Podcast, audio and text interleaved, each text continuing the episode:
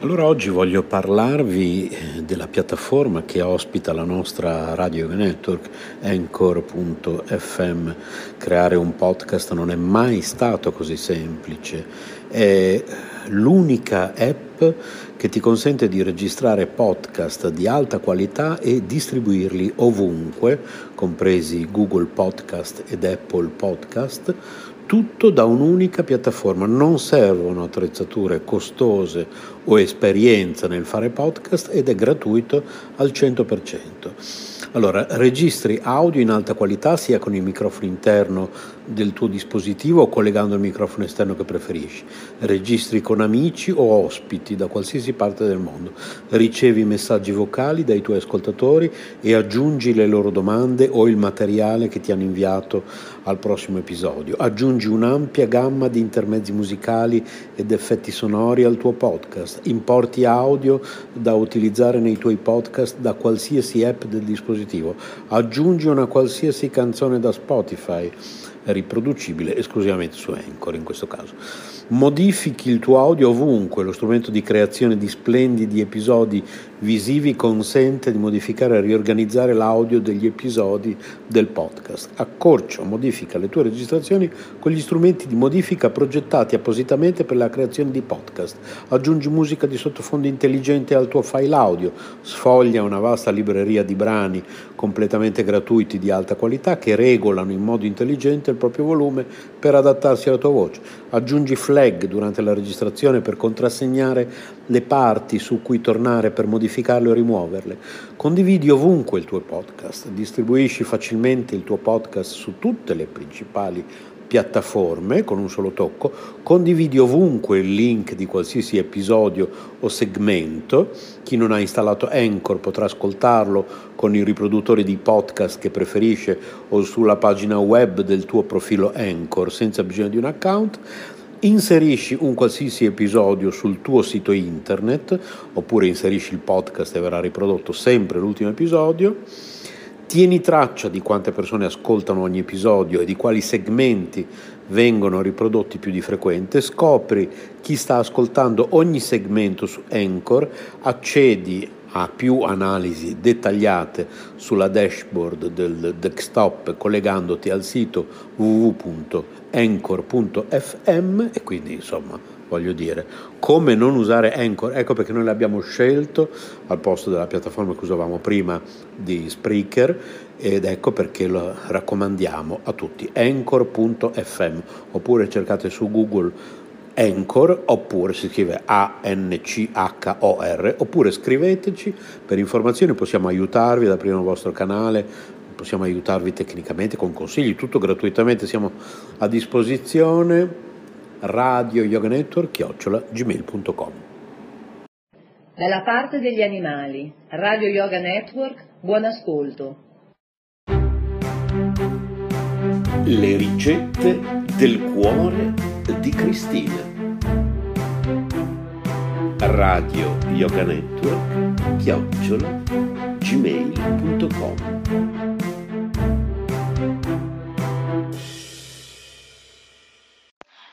Ricette del cuore di Cristina, poesia. Come Ungaretti.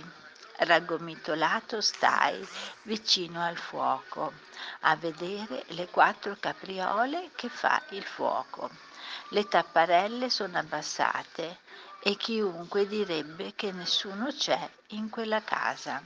Invece un osservatore attento nota un fil di fumo che si leva e invade l'aria adori la tua casa, ti piace pigramente polleggiarti, leggere il giornale, guardare la tv, fare una lieve carezza alle tue gatte. Chi vorrebbe proporti di uscire a far due passi è intimorito dal tuo sguardo vacuo e malinconico che esprime ciò che la voce non dice.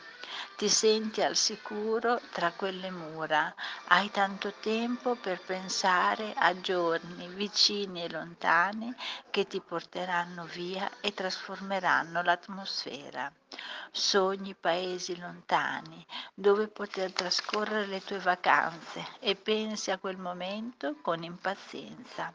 Solo in questa occasione mordi il freno. A te piace vedere la vita muovere i suoi passi con tranquillità e senza far rumore quasi fosse un monello che si diverte a spiare dal buco della serratura. Anche lì, in quella stanza, ci si può affacciare alla finestra per scoprire misteri e intrighi. L'esistenza tua, calma come un'onda che si rinfrange piatta contro gli scogli, ogni tanto viene sconvolta dagli fughe con gli amici al mare, tra risate e abbuffate. Come i tuoi gatti, anche tu fai le fusa. Non hai la coda, non hai le vibrisse e certe volte, a differenza di loro, perdi l'equilibrio e l'orientamento e ti sembra di essere in un'altra dimensione in un tunnel dove Verne fa scivolare due ragazzi innocenti e li trasporta verso altre sponde, verso ghiacciai, verso vulcani, verso terre sconosciute e misteriose. La tua vita, i tuoi libri, tra pergamene sgualcite, bestseller, romanzi e storie d'amore passano sotto le tue dita, vite vissute, personaggi d'altri tempi. L'ultima pagina del libro ti rivela una data storica. Probabilmente vorresti stracciare la pagina o dimenticare la ricorrenza. L'indice ti riporta indietro nel tempo e segnate ci sono le tappe della tua vita, ostacoli affrontati e superati, sul piatto della bilancia ci sono gli affetti più cari, gli amici, i successi, gli insuccessi, le fortune, le sfortune. Quando sei caduto hai sempre trovato chi il suo braccio ti ha, porto, ti ha porto per appoggiarti, ritrovare le forze per poi rialzarti. Questo è il trofeo più bello e che non tutti hanno. Radio Yoga Network chiocciola gmail.com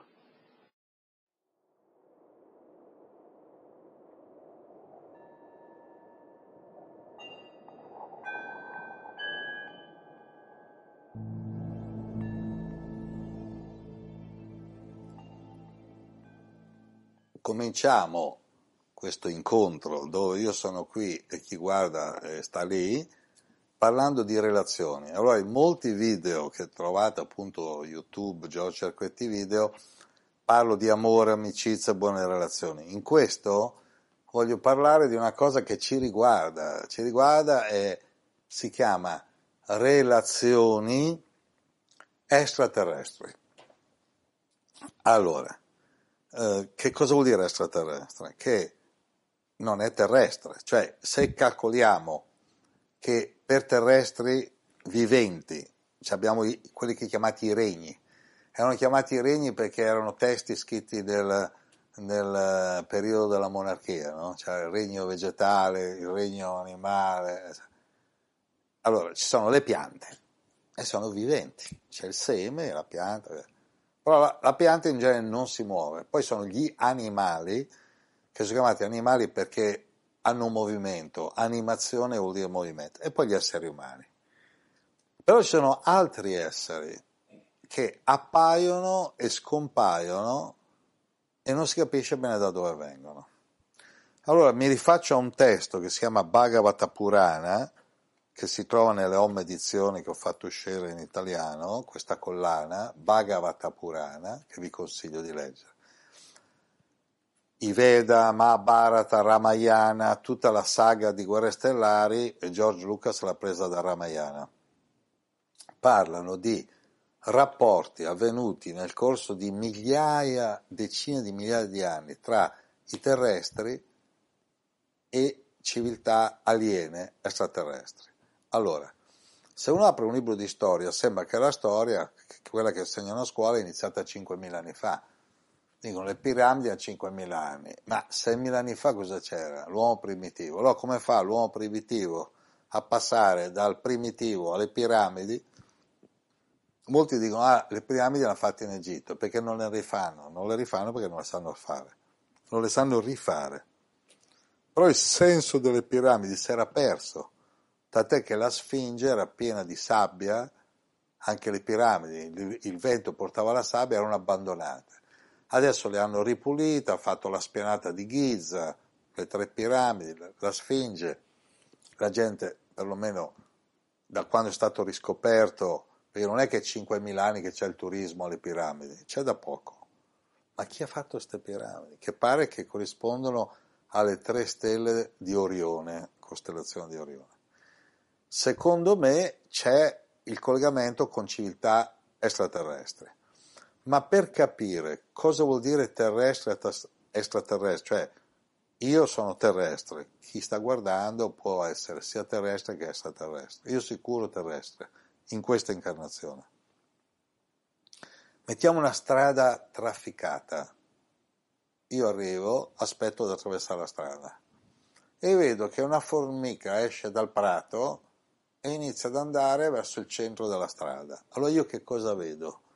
Che la formica morirà. Posso mettermi lì e tra pochi secondi, quando la formica è andata in là, passa la macchina e la schiaccia. Allora io cosa prendo?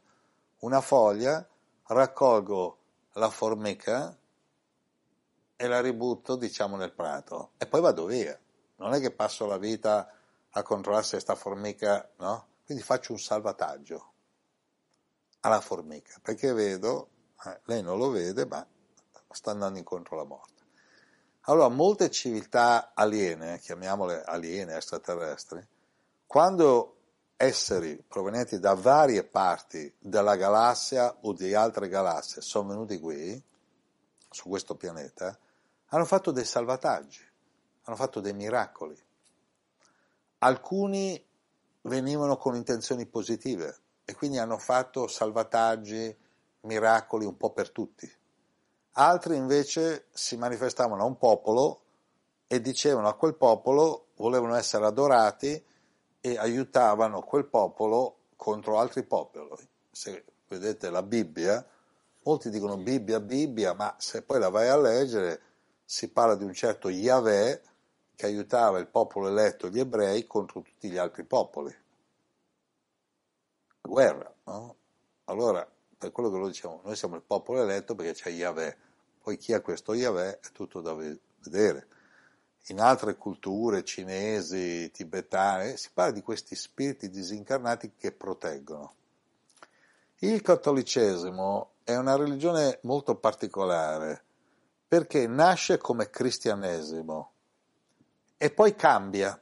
A un certo punto un certo uh, Martin Lutero in Germania dice se guardiamo i testi e quello che c'è adesso c'è una lista di cose che non c'entrano niente. Secondo l'antica filosofia indiana, i Deva, gli esseri di luce, Deva vuol dire essere di luce, la lingua che parlano è sanscrito, sono paragonabili agli angeli.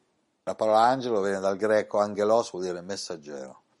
Messaggero cosa vuol dire? È un po' il concetto di Star Trek, che l'astronave Enterprise gira ma deve seguire la regola cosmica di non interferire, cioè può visitare una civiltà nei vari pianeti, eh, ma non interferire più di tanto. Chiaro, magari se c'è uno che sta morendo lo salvano, ma lasciano che ogni civiltà segua il suo sviluppo naturale.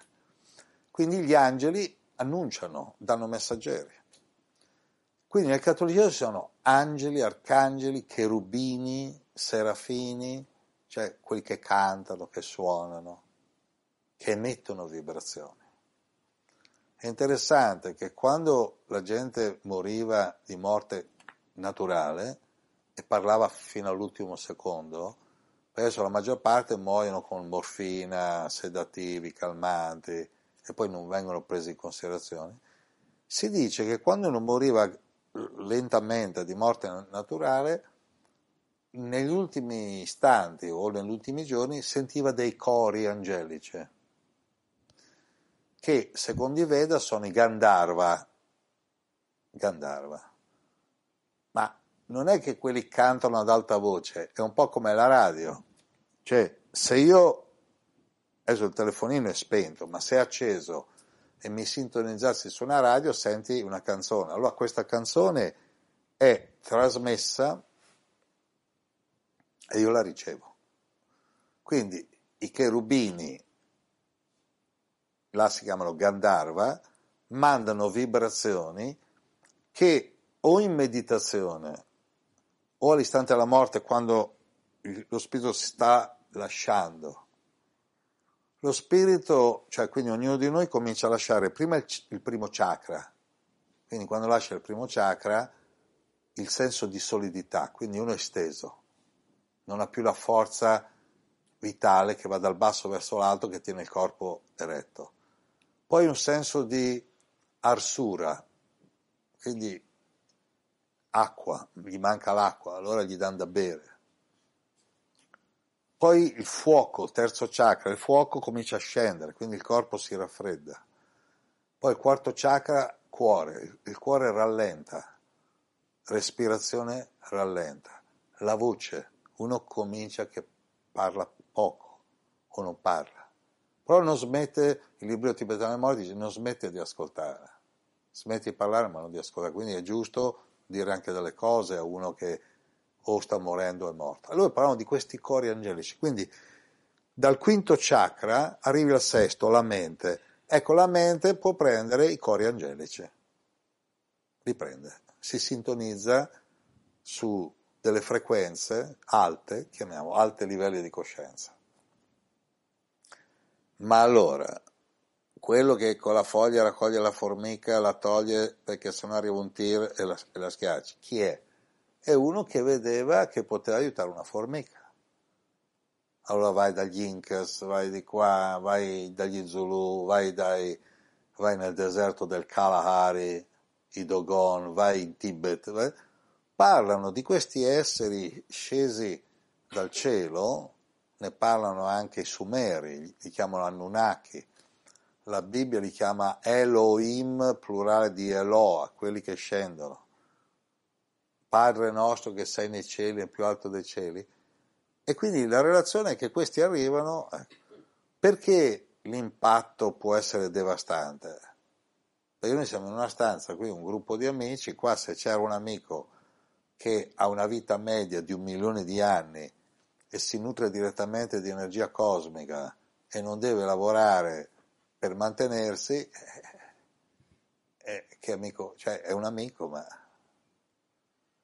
E, e se quello lì dice che cento anni per lui sono un minuto e mezzo della sua vita, che cosa gli diciamo? Se lui dice torno domani, calcolando un domani della sua lunghezza, lei cosa trova qua? Quindi i rapporti di forza per capire che cosa vuol dire relazionare con civiltà extraterrestri. Prima di tutto sono migliaia, migliaia. Noi siamo posizionati così. La galassia è immensa.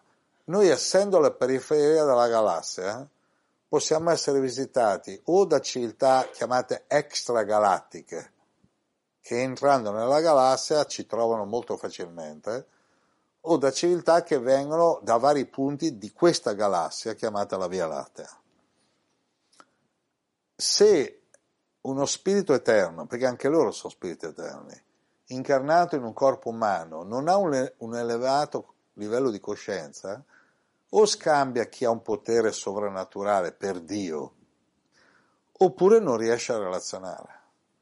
Però la cosa di cui parlano questi libri, i Veda, perché anche i Pura, Purana vuol dire storia in sanscrito, è che nell'universo materiale che è infinito ci sono a grandi linee due gruppi, i buoni e i cattivi. Quelli buoni sono chiamati Deva, Upadeva, vari livelli. E poi come specifico, Deva vuol dire essere di luce si possono chiamare Gandharva, Kinaras, ci sono proprio qui i nomi, spiegazione dove vivono, cosa fanno. Poi ci sono quelli chiamati cattivi, chiamati Asura, senza pace. E siamo nell'universo materiale. In realtà gli universi materiali sono infiniti, infiniti. ogni universo è una galassia, che viene chiamata come una bolla cosmica, ma in realtà è una spirale con miliardi di sistemi planetari, sembra come una bolla che ruota su se stessa. Quindi ci sono infinite spirali di sistemi planetari che ruotano e, e, e non si capisce dove è i confini. Questo è la dimensione materiale, poi c'è quella spirituale. Tutti gli spiriti vengono nell'universo materiale e prendono un corpo partendo da Deva. In ogni galassia c'è un Brahma, Brahma vuol dire creatore, e ha una vita mm, materiale. Allora chiamiamo materiale anche chi ha un corpo energetico, cioè nel mondo materiale c'è chi ha un corpo materiale grossolano, tipo questo, e chi ha un corpo materiale energetico, ma è materiale anche quello, cioè temporaneo. Diciamo che nell'universo materiale chi ha un corpo materiale visibile da questi due occhi ha un corpo grossolano, fisico, solido. Chi ce l'ha energetico lo puoi vedere se lui vuole con due occhi o lo percepisci col terzo occhio. Cosa hanno i due corpi come caratteristica comune, che hanno un inizio e una fine. Per me il corpo dei Deva ha inizio, durata, fine. Qui sul pianeta Terra abbiamo nascita, malattia, vecchiaia e morte. Allora uno cosa può fare? Con i mantra, con la meditazione, con la buona compagnia, scegliendo un cibo di qualità, biologico, naturale, preparato con amore, può attenuare le malattie o prevenirle o curarle e può ritardare l'invecchiamento o viverlo in modo più consapevole. Quindi nascita, malattia, vecchiaia e morte sono inevitabili, la nascita è già andata, ci rimane malattia, vecchiaia e morte, c'è lo yoga, il sistema chiamato yoga, che vuol dire unione corpo, mente, spirito in armonia, ci insegna a ritardare la vecchiaia e a prevenire le malattie. Però comunque va, alla fine uno da questo corpo se ne deve andare. Quindi l'impatto con la classica astronave, quello che esce, ti, ti guarda, ti comunica telepaticamente, può essere devastante. Perché tutti quelli che hanno avuto contatti con varie, ripeto, le civiltà aliene sono varie, varie. Io quando sono andato in Africa per dieci anni in Kenya che eh, volevo fare una scuola, abbiamo fatto una scuola per i bambini poveri, bambini, bambine, eravamo tra Malindi e Watamu, noi eravamo in mezzo a Mayungu, siccome venivano a fare il bagno con le barche molti turisti, c'erano questi ragazzi delle, delle, delle, dei villaggi africani che andavano lì come a chiedere aiuto. E la cosa buffa è che molta gente se levava una maglietta di Armani perché non gliela dava, occhiali, gliela dava un giorno ho pensato, guardavo uno di questi, chiamavano beach boys, ragazzi della spiaggia, questo è vestito con oggetti che costano metti mille euro, tra scarpe e pantaloni, ma lui non lo sa. Perché se gli dici l'equivalente in scellini kenioti di quanto vale un paio d'occhiali che gli ha regalato quello sulla spiaggia, lui rimane... Cioè, ma come? Cercherebbe di rivenderlo, ma a chi? A un altro africano?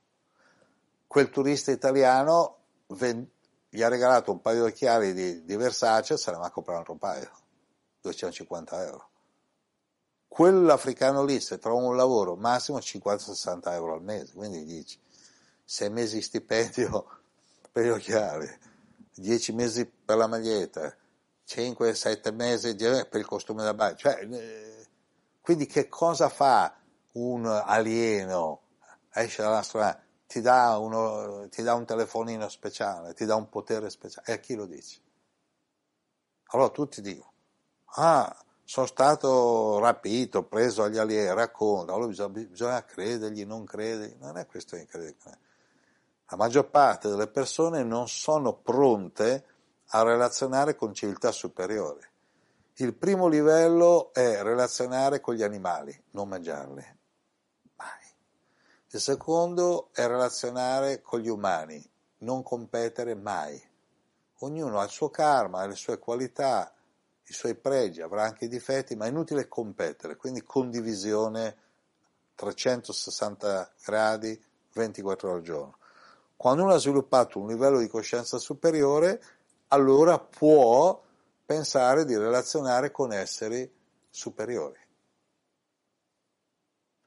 È come quando uno muore, entra in, in quello che chiamiamo l'invisibile. Il corpo è lì, ma lui è, è fuori.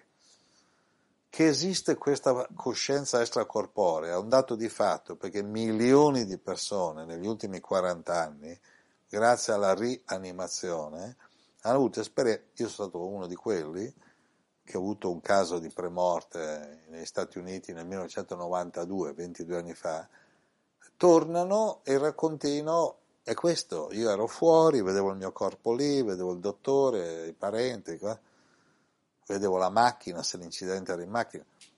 Quindi uno quando è fuori che cosa vuol fare? Vorrebbe tranquillizzare quelli che vedono il corpo. Cos'è la cosa più brutta dei funerali per il morto? Vedere quelli che piangono. Perché il morto, cioè quello che noi chiamiamo il morto, è quello che ha lasciato il corpo. E lui che cosa vede? Che prima o poi lo lasceranno anche quelli che ce l'hanno, è che lui insomma non sta così male come, come si aspettava, come gli avevano detto. Sta, è. Io sono, noi siamo, finita lì. Però non sa come comunicarlo. Allora cerca di mandare messaggi telepatici, mentali, apparire in sogno. C'è gente che per due mesi, quando gli è morta la mamma, la zia, mi sembra come se fosse lì e, e, e ascolta, percepisce. Questi invece che vengono con astronavi si dividono in due tipi. Quelli che vengono con astronavi, proprio astronavi, no? Uh, arrivano, tipo i film di fantasia, atterrano, si apre, esce. Altri che invece, grazie al teletrasporto, appaiono dove vogliono in qualunque punto di questa galassia o di altra galassia. Per di colpo ti trovi uno, ti trovi un essere di luce lì che ti dice delle cose. No? ti dice delle cose. È come l'angelo che annuncia alla Madonna che avrà un figlio. Cosa sono due? O è lui il padre, è possibile perché nel Mahabharata un Deva, uno di questi esseri di luce, dice a una ragazza vergine, adesso ti lascio un figlio, lei dice ma io sono vergine, rimarrai vergine perché l'irradiazione dell'ovulo avviene a livello energetico, non c'è sperma, non c'è contatto fisico, non c'è penetrazione. Infatti questa ha un figlio ed è partita vergine. Si parla questo nel Mahabharata, questo testo che ha 5.000 anni. Allora lui cos'è? Sa il futuro, no? L'angelo dice tu avrai un figlio, no? E però non hanno capito, allora tutta la discussione, ma com'è possibile che la Madonna è vergine? È possibile se ha avuto un contatto con un corpo energetico. C'erano i figli di Dio che hanno avuto figli con le figlie dell'uomo. Nella Bibbia ogni tanto si parla di queste cose. Ezechiele che è stato portato in cielo a vedere le cose, quell'altro che ha fatto un viaggio così, Giona che è entrato dentro un pesce, forse era un sottomarino, un'astronave che va, perché un'astronave che arriva fin qua può andare anche sott'acqua, eh, non è che c'ha paura dall'acqua. No? Se poi calcoliamo che il 70% di questo pianeta è acqua, se, se arriva una civiltà aliena e questa civiltà aliena si fa una base sottomarina, e chi la va a beccare? Cioè, se, se, una civiltà aliena si fa una base sottomarina a 5.000 metri sotto l'acqua, se la fa al Polo Nord, se la fa al centro del Sahara, Infatti questi che ha fatto i film Guerre Stellari gliela fa fare al Polo Nord la base, no? Perché? Perché lì... Però tutte le storie chiamate leggende, mitologie di tutti i popoli parlano di esseri scesi che hanno comunicato. Ad esempio i Dogon nel Kalahari, che è il deserto che c'è, ci sono due deserti grossi, uno è il Sahara, a nord, il Kalahari a sud, zona Sudafrica, questi Dogon dicono che hanno comunicato con il Nommo, cioè con, con, con, degli esseri che venivano da Sirio B, ma loro non è che la chiamavano Sirio B, loro avevano delle carte stellari dove c'è Sirio, poi c'è un'altra stella che ruota e per fare il giro intorno a Sirio A ci mette 50 anni, si chiama Sirio B. E questi Dogon facevano una festa ogni 50 anni con uno che incarna, si veste da Sirio A e gli altri da Sirio B. Non ci sono omicidi, non ci sono suicidi. Quando c'è una discussione ci si riunisce, si trova la soluzione. Ai bambini viene usato come i sassi, i sassi, tutti i pianeti, i sassi più piccoli sono i satelliti dei vari pianeti, cioè questi Dogon hanno scoperto negli anni 1130 o 40 dei francesi stati lì, avevano una conoscenza astronomica inspiegabile. E quindi parlavamo di questo Sirio B. E dicevano che questi esseri avevano il potere di stare nell'acqua e fuori dall'acqua, cioè erano esseri anfibi. I Veda parlano di questi esseri e dicono che possono entrare e uscire dall'acqua. Quando ero a Puri, nell'Orissa, molti, molti anni fa, quando era poco visitata da turisti di vario tipo, Puri è uno dei luoghi sacri dell'India, mi raccontavano alcuni abitanti che tante volte hanno visto esseri di luce che andavano al tempio di Jagannath, andavano lì. E come li vedevano? Di notte che attraversavano i muri così. E ci fu uno che seguì uno di questi esseri di luce, poi quando era nella spiaggia vedeva che lui camminava e iniziava a camminare nell'acqua, poi dopo è sparito perché noi non possiamo camminare nell'acqua, se noi camminiamo nell'acqua a un certo punto il peso del corpo rispetto all'acqua non tocchiamo più terra, allora dobbiamo riempirci di pesi, per, il palombaro si riempie di pesi per poter camminare sull'acqua, poi per respirare c'è, c'è, c'è il boccaglio, insomma, invece questi entravano. Allora lui gli ha detto, chi sei? Quello si è girato, no? questa è la storia. Ha detto, sono Vibhishana, che niente di meno era il fratello di Rama. Cioè, non il fratello di Rama, era il fratello di Ravana, che appare nel Ramayana, che è la storia di Rama. Cioè, nel Ramayana c'è Rama, che è i buoni, rappresenta. Ravana il cattivo, il fratello di Ravana, che è un Asura, poi passa con i buoni. Allora quello lì dice che era Vibhishana. Io quando sentivo queste storie che me le raccontavano 30-40 anni fa in India, ma non, dubbi nessuno, nessuno. Io ero molto conosciuto a Puri e c'era il Rotary Club che una volta mi ha invitato a parte che mi hanno fatto socio onorario del Rotary Club perché aiutavo i poveri, i lebrosi, i bambini, loro apprezzavano. È arrivata una delegazione del Rotary Club americano. Sono arrivati gli americani, allora hanno fatto una festa in onore di questi americani e mi hanno invitato come ospite d'onore. Allora c'era tutti quelli del Rotary Club lì sono i ricchi, eh? I, i, proprietari terrieri, i proprietari d'alberghi, tutta gente ricca. E hanno fatto una festa di cibo, così, dove gli americani erano un po' gli ospiti di onore. Allora, ha parlato il presidente, il presidente indiano, ha detto ospitiamo, il Rotary è un'organizzazione internazionale, fanno anche scambi culturali, lo scopo del Rotary Club è quello di aiutare la gente, no? E poi dice, stasera agli americani, perché gli indiani mi conoscevano, tutti mi conoscono a Puri, mi conoscevano perlomeno in quel periodo, ma avevano già invitato a fare conferenza a quelli del Rotary. E abbiamo un ospite d'onore che viene dall'Italia, un maestro spirituale, Giorgio Cerquetti. Allora vado sul palchetto dove c'era tutto lo stemma del Rotary, c'è il microfono, prima fila c'erano gli americani, c'era il presidente, l'ex presidente, c'erano 300 persone, eh? una serata indiana con le stelle. Così.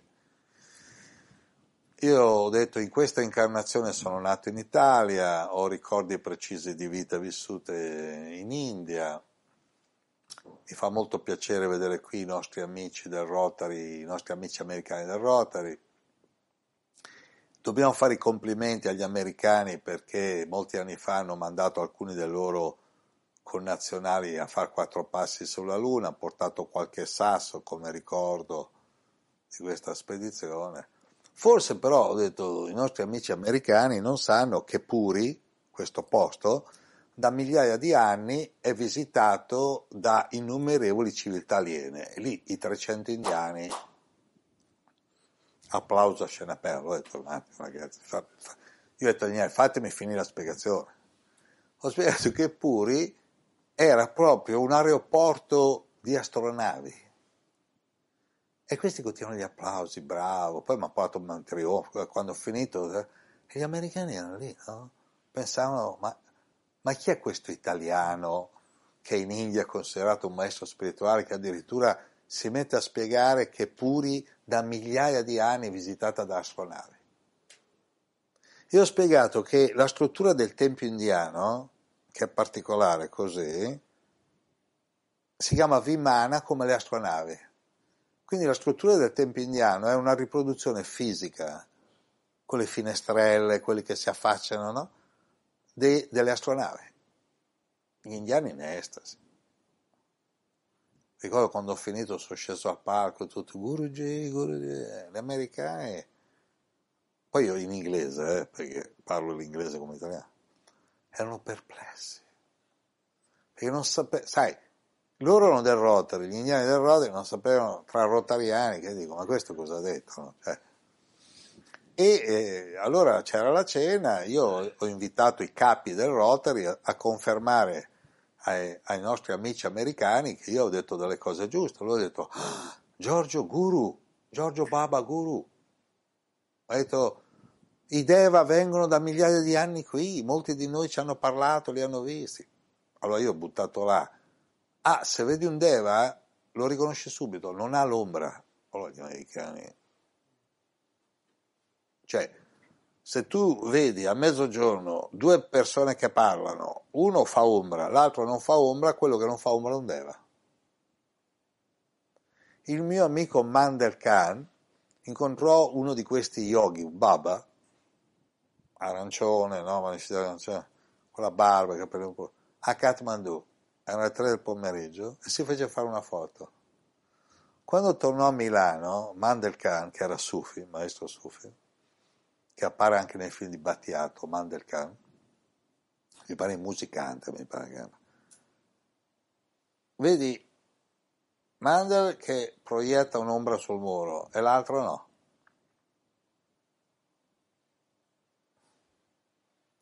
E alcuni amici mi dicono, incredibile, questo qui con sta barba così, sembrava che se lo incontravi gli davi due euro, no? cioè, sembrava un mendicante, un deva. E perché loro non hanno l'ombra? Come fa il Deva a non avere l'ombra? È semplicissimo. Non avendo un corpo solido, non ostacola il passaggio della luce. Cioè la luce gli passa attraverso, quindi dietro la luce continua, però tu lo vedi tridimensionale. Se vai là a toccare, lo senti solido. Vi consiglio di vedere nella serie YouTube Giorgio Cerquetti guidata dal mitico, unico, ancora vivente perché dietro la telecamera Fabrice, il video che si chiama Cerquetti, Fellini e Ostuni, dove riuscì a far dire al mio amico Ostuni che avendo fatto un accordo con Fellini, chi primo dei due muore appare all'altro, gli appare Fellini gli appare nel suo studio, gli fa Lorenzino, sono qua. E io spiegai, nello stesso video che lo vedete, adesso lo dico in due parole, che lo stesso fenomeno era successo a Yogananda, Yogananda, Paramansa Yogananda, che era seduto sul letto, lui siccome viaggiava quando era in India, si sedeva sul letto, guardava il cielo e meditava. Un giorno sul tetto al Regent Hotel, che esiste ancora, ha visto Krishna che gli faceva ciao ciao, blu, dal tetto, come i micioni che vanno sul tetto, era Krishna. Dopo una settimana era là che, era, che med- faceva la sua meditazione sul letto così, apre gli occhi e vede Yukteswar. Solo che lui Yukteswar l'aveva sepolto, io sono stato al Samadhi. In India bruciano i corpi, però quando un maestro è molto elevato, in genere che vive negli ashram, prendono il corpo, lo, mettono sepolto, ricoprono, dice che lui continua a mandare energia al corpo anche dopo, no? perché c'è un campo energetico. E lui dice, ma come io ti ho sepolto? E dice, aspetta, questo se tocchi a te sembra solido, tant'è che lui va contro le regole. La regola è che quando Yogananda incontrava Yukteswar salutava così, si chiama pranam, io e te insieme, maschile e femminile in armonia. Schizza dal letto perché pensa con un'allucinazione e lo stringe, quello fa, ma mi vuoi soffocare? Dice, ma allora sei tu, sì, ma sei solido, tu mi percepisci come solido. Allora Yogananda, cioè, 25 anni ci ha messo a scrivere la autobiografia ha inventato la parola vitatroni, life thrones, che è qualcosa cioè, diverso da elettroni, perché dice tu mi percepisci solido, ma in realtà è un corpo energetico. Gli fa, mi pare anche la battuta, no? Dice, ci ho messo un po' a trovarti, perché uno che viene da un'altra dimensione, che c'è? Cerca Giorgio e cercalo, eh. L'ha trovato in una camera d'albergo a, a Bombay. Dice, adesso vivo a Irania Locca, Irania vuol dire oro, loca luogo. Loca, da cui l'italiano luogo, vuol dire sia luogo fisico che luogo dimensione non fisica, quindi visibile. E lì insegno a quelli che stanno ascendendo, cioè che passano da un pianeta mediano. Ci sono i pianeti inferiori, rissa tutti i giorni, 24 ore, guerra continua. Pianeta mediano, questo, uno può vivere o in modo demoniaco o in modo divino, molti si illudono qui di vivere in modo divino, ma sono mezzi demoni. Cosa fa il demone? Il demone spudoratamente considera gli altri persone da sfruttare, usare, manipolare. Qualcuno pensa di essere parte della soluzione, invece è parte del problema perché usa gli altri a livello subdolo. Quindi io consiglio a tutti non usare nessuno, non abusare di nessuno, goditi la compagnia di ognuno, riconosci che ognuno ha un potere diverso, siamo individui. Quindi questo pianeta mediano, la Terra, puoi vivere o in modo divino o demoniaco o in modo apparentemente divino ma non lo è. Apparentemente divino sono quelli che mangiano la carne e ringraziano Dio, dicono la preghiera. Ma come fa Dio a essere contento che gli mangi le creature? Chiusa la parentesi, ci hanno già capito. Ognuno dice io vivo a Irania Loca, insegno qua, cioè, come gli insegnanti, ho avuto la cattedra, cioè si è trasferito a Irania Rocca, cioè. dice Yogananda, dillo a tutti, cioè, questo episodio gli dice dillo a tutti.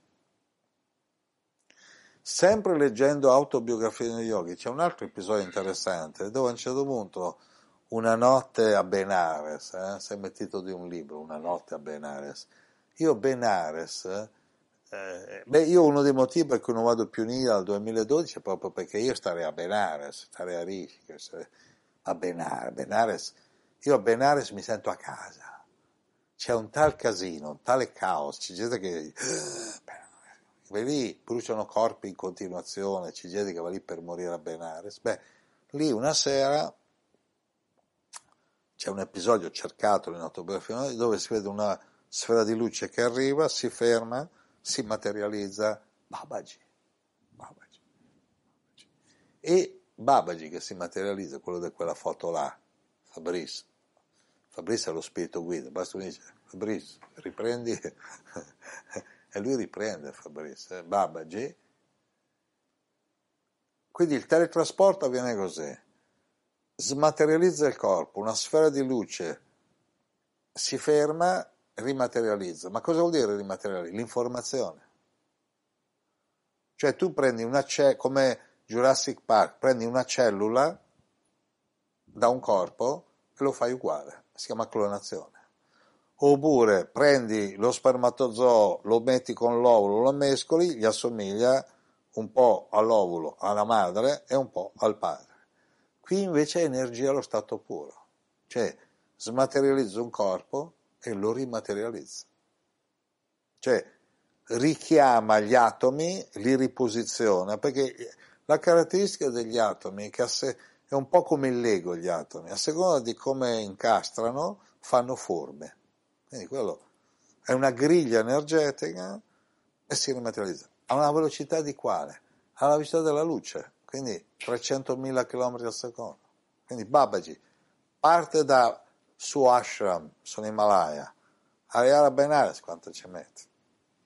Alla velocità della luce neanche un secondo. Se in un secondo fai 300.000 km, Raniket, Badar Kasha dove sta lui, Benares sarà oh, a stare larghi 500 km. Cioè. Quindi lui ad apparire in una parte del mondo ci mette mezzo secondo. Arriva una sfera di luce, rimaterializza, parlano, e lui cosa dice? Dice, ah, a un certo punto quando lui si materializza si apre come una botola, esce fuori un'altra, una yogini, e quelli che sono lì vedono sta scena e dice, ah, ma eh, Baba dice, ma guarda, io adesso, sai, dopo 1700 anni, ho deciso che me ne vado. E lei gli dice, ma perché vai via? Rimani, no? Che fretta c'è? Cioè, allora dice, vabbè, allora rimarrò visibile sempre a un piccolo gruppo di persone, perché lui non vuole la fama, il nome. Non è che Baba gli dice, sono al bar eh, sport, allora c'è la fila.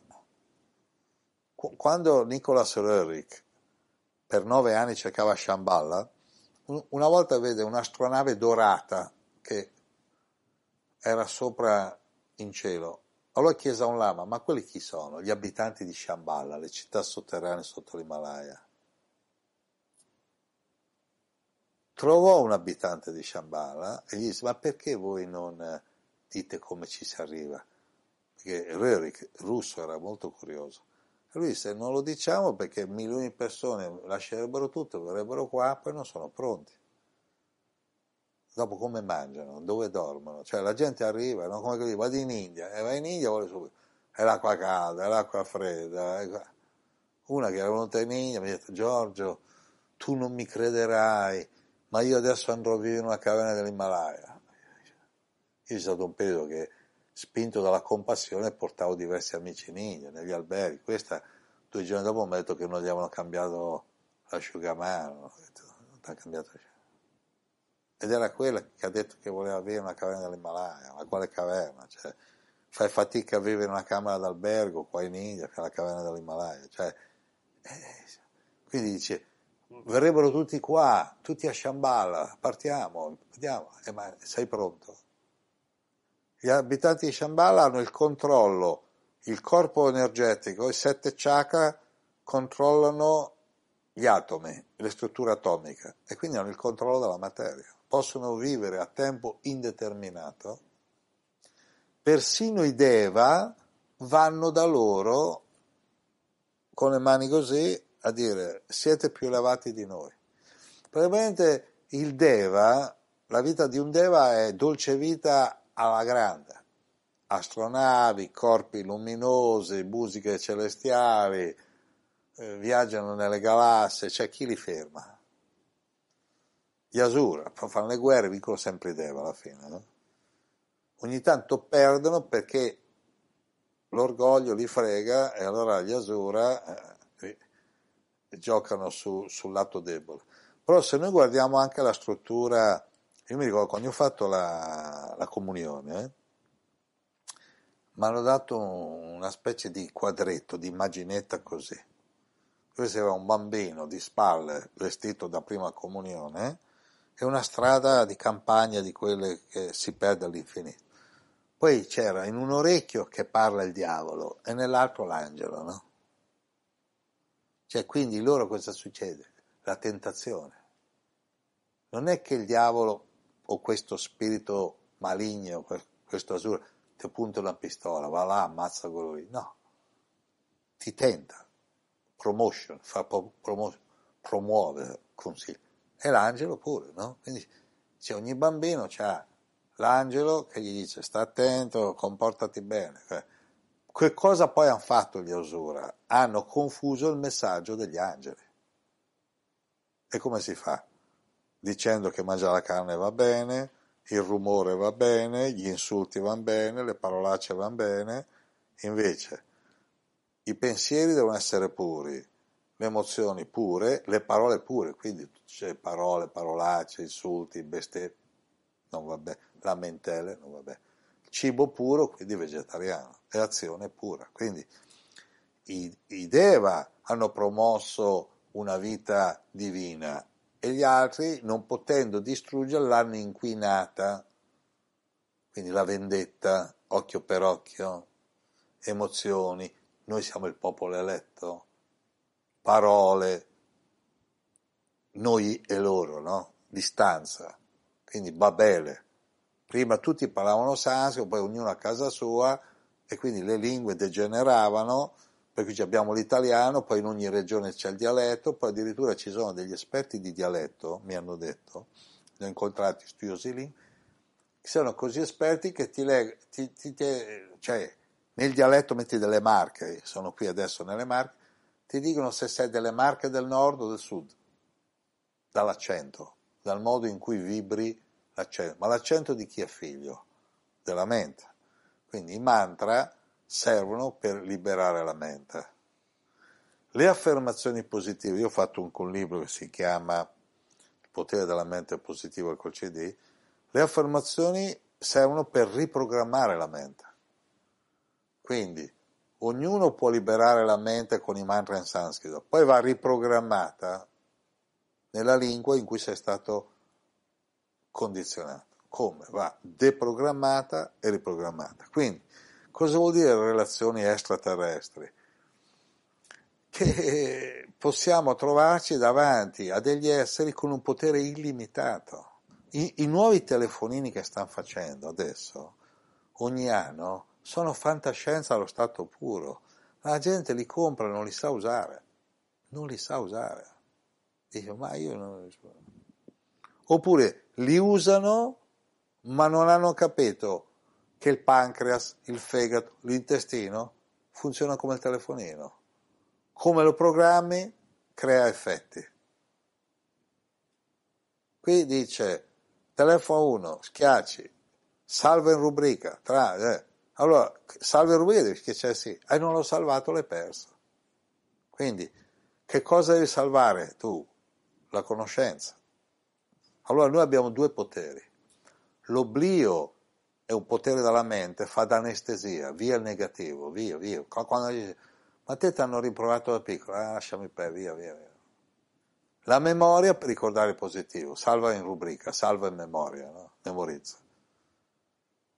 Gli Asura hanno fatto in modo che la gente dimentica il positivo e ricorda solo il negativo. Quindi quando due persone si aprono, si raccontano tutte le disgrazie quasi tutti gli uomini e le donne che sono affascinati dalla compagnia reciproca passano le prime notti, i primi pomeriggi a raccontarsi tutte le disgrazie. Lui mi picchiava. Ah sì. Dunque, il mio primo marito, la mia prima moglie, eh, tutte le disgrazie. Sai, sono stata violentata da mio zio, da mio padre, da mia nonna. Ah, cioè.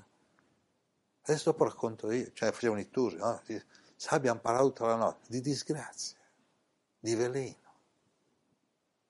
Poi quando questi qui avranno rapporti sessuali, siccome l'intimità è un amplificatore energetico, tutto il negativo. Tutto il negativo, il veleno. Allora i Deva dicono, oblio, dimentica il negativo. La memoria, metti in memoria.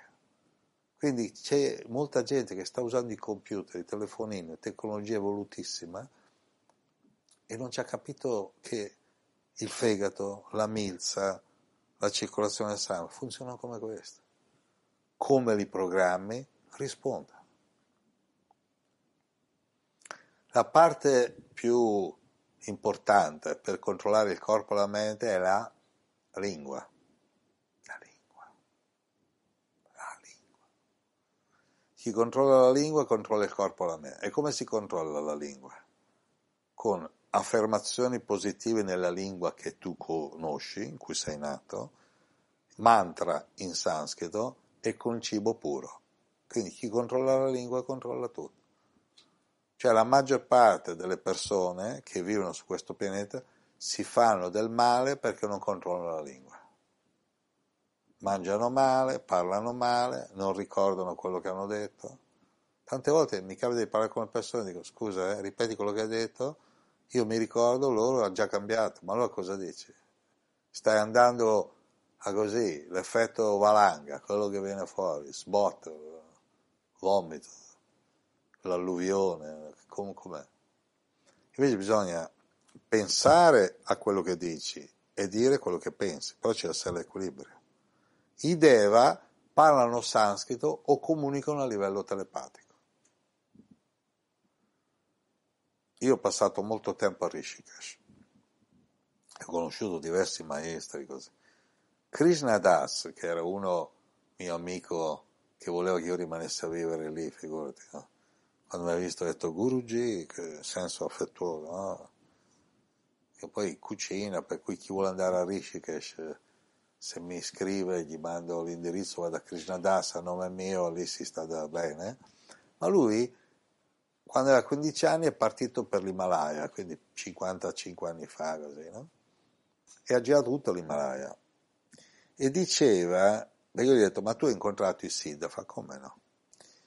Che a Gangotri di notte, anche lui che è uno yogi, insomma, abbastanza, devono dormire vicino al fuoco, con delle coperte vicino al fuoco, perché va a 20 gradi sotto zero. Però da mezzanotte a luna i Siddha cominciano a dire dei mantra nel silenzio delle vallate himalayane, a quel livello, 3.000-4.000 metri. Questi mantra rimbombano nelle vallate e chi li ascolta gli passa il freddo, tutto, qualunque malattia, gli passa tutto. Io ero ospite di uno scienziato indiano, perché ci sono gli scienziati indiani, sono anche istituti di tecnologia. È la Indian Institute of Technology. E quando mi ospitava a casa sua, poi io non ci sono più andato, perché ogni volta che andavo là per stare un giorno dovevo stare quattro giorni, e poi come fanno gli indiani, io li conosco, invitavo ogni sera un sacco di gente e io dovevo stare a spiegare, io magari avevo già un altro programma, insomma, però il periodo che andavo là, poi a un certo punto gli ho detto scusa ma raccontami anche tu qualcosa, allora lui mi ha detto che lui e altri scienziati avevano un maestro spirituale che era vissuto 200 anni e quando ha lasciato il corpo ha detto come l'avrebbe lasciato, il fatto che ha vissuto 200 anni era dimostrato dal fatto che in alcune generazioni di persone di famiglia, da nonno, eh, padre, eh, figlio, nipote, lo riconoscevano come guru. Questo maestro che viveva a Delhi, a un certo punto ha avuto una visione come di un boschetto con un fuoco cinque maestri dell'Himalaya che gli dicevano vieni. Allora lui lasciò Delhi e ha girato per cinque anni l'Himalaya. Pensa che determinazione, cinque anni. E un giorno mentre camminava, si muoveva da un villaggio all'altro, da un ashramino all'altro, eh, va in una radura, eh, vede quella scena. Loro dicono, siediti. Erano loro. Fa, ti abbiamo chiamato noi. Ma lì il tempo, cinque anni. Questo ha girato l'Himalaya. Mai, mai un dubbio, mai niente, eh, cinque anni. C'è gente che quattro anni va all'università, piglia la laurea, ma quante ore dedica? Qualche ora, poi fa questo girava, no?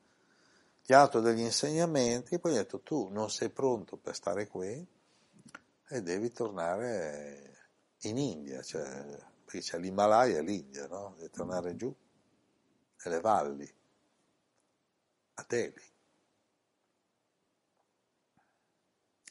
Io chiedevo a Bejnath, Bejnath questo scienziato indiano, ma perché tu mi chiami guru? E lui rispondeva, perché tu sei un guru, cioè gli indiani poi se no. Why you call me guru? You are guru. Per te sono guru, sì. Allora parliamo degli UFO, UFO, i Vimana, eh, lì. Ho passato innumerevoli giorni e notte a parlare di Deva con gli indiani e chi li ha visti questi Deva dice che non hanno l'ombra. Io ho in mente nel 2015 di scrivere un libro sui Deva nel 2015 perché ho detto, beh, uno per scrivere un libro sui Deva deve almeno 70 anni, perché? Perché se uno ha 70 anni dico, questo è rintronato, ha scritto questo libro, cioè, sono cose da vecchio, cioè uno dice, no, la demenza senile, che cosa dici? Mi aspetto già, allora Deva, come fa? Ma tu l'hai incontrato? Io so già la risposta, ma scusi, io scrivo un libro su gente che non conosco. Mica male sta risposta. Ma scusa, ma tu pensi che mi metto a scrivere un libro su gente che non conosco? Avrei scritto, allora avrei chiamato il libro Gli sconosciuti, chi l'ha visti? I Deva, i Deva. Sono stati diversi sensitivi che mi hanno inconosciuto in America, in Israele. Ma sai che tu, vicino a te, notiamo degli esseri, dico, me lo diceva sempre mia madre, Giorgio non girare mai solo. Eh. E non sono i fratelli del cosmo, quali fratelli? Sono compagni di viaggio, multidimensionali, multidimensionali. Sono qui adesso, se li vedi, li vedi, se non li vedi, hai sentito uno che ne parla, meglio che niente, no? Quindi se uno vuole relazioni extraterrestri deve cominciare a mettere a fuoco le relazioni terrestri perché è un livello superiore, è un po' come uno che vuole andare all'università senza andare in terza media. Eh no, dici Ciccio, tu stai calmo, ti fai le medie, scuole superiori, poi all'università. Vuoi andare all'università e vai non ci capisci niente. Allora prendi un bambino stupido, stupido nel senso che pretende andare all'università, a meno che non sia un genio, dieci anni lo metti a, a, alla facoltà, scegliela tu, e quello, buh, perché ci arrivi un po' alla volta, no? e ogni volta che il piano di studi va su è acquisito. Cioè per quello delle medie le elementari sono elementari, però per chi fa le elementari quella è la scuola, poi vado a scuola. Eh. Poi terza media, poi quelli delle superiori, quelli delle medie, ragazzini, no? Poi quando all'università dici, ma il liceo, ma sì, ero un ragazzo, stupidata. Poi quando hai preso la laurea, ah, poi dopo, dopo, dieci anni che hai preso la laurea, specializzazione, sì, quando ero studente, liquidi l'università, quando ero studente, sì, molte cose mi erano sfuggite. Adesso, quindi ognuno quando si guarda indietro sembra che, che, che chissà cosa. Allora, noi, se vogliamo, se vogliamo rendere reale una comunicazione con altri esseri, che attenzione, possono arrivare proprio come nei film con l'astronave, incontro ravvicinato da terzo tipo, oppure apparire all'improvviso, così, teletrasporto, dobbiamo essere pronti a capire questo essere singolo o plurale ha più potere di me. E se uno fa fatica ad accettare che un altro essere umano terrestre ha più potere di lui, pensa a te se ne incontra uno che non è terrestre. Gli girano i chakra, eh? gli gira male oppure cerca di arruffianarselo. Una volta ho spiegato a un militare perché salutate così. Perché i primi guerrieri che si avvicinarono ai Deva, che sono esseri di luce, per non rimanere abbagliati dalla luce, parlavano così, coprendo gli occhi. Perché erano quelli guerrieri, no? che si avvicinavano e quindi è rimasto tra guerrieri il saluto è mi copro dai, dalla tua luce. I militari non lo sapevano. Io ho fatto il militare, ho fatto anche la scuola degli ufficiali, sono il tenente,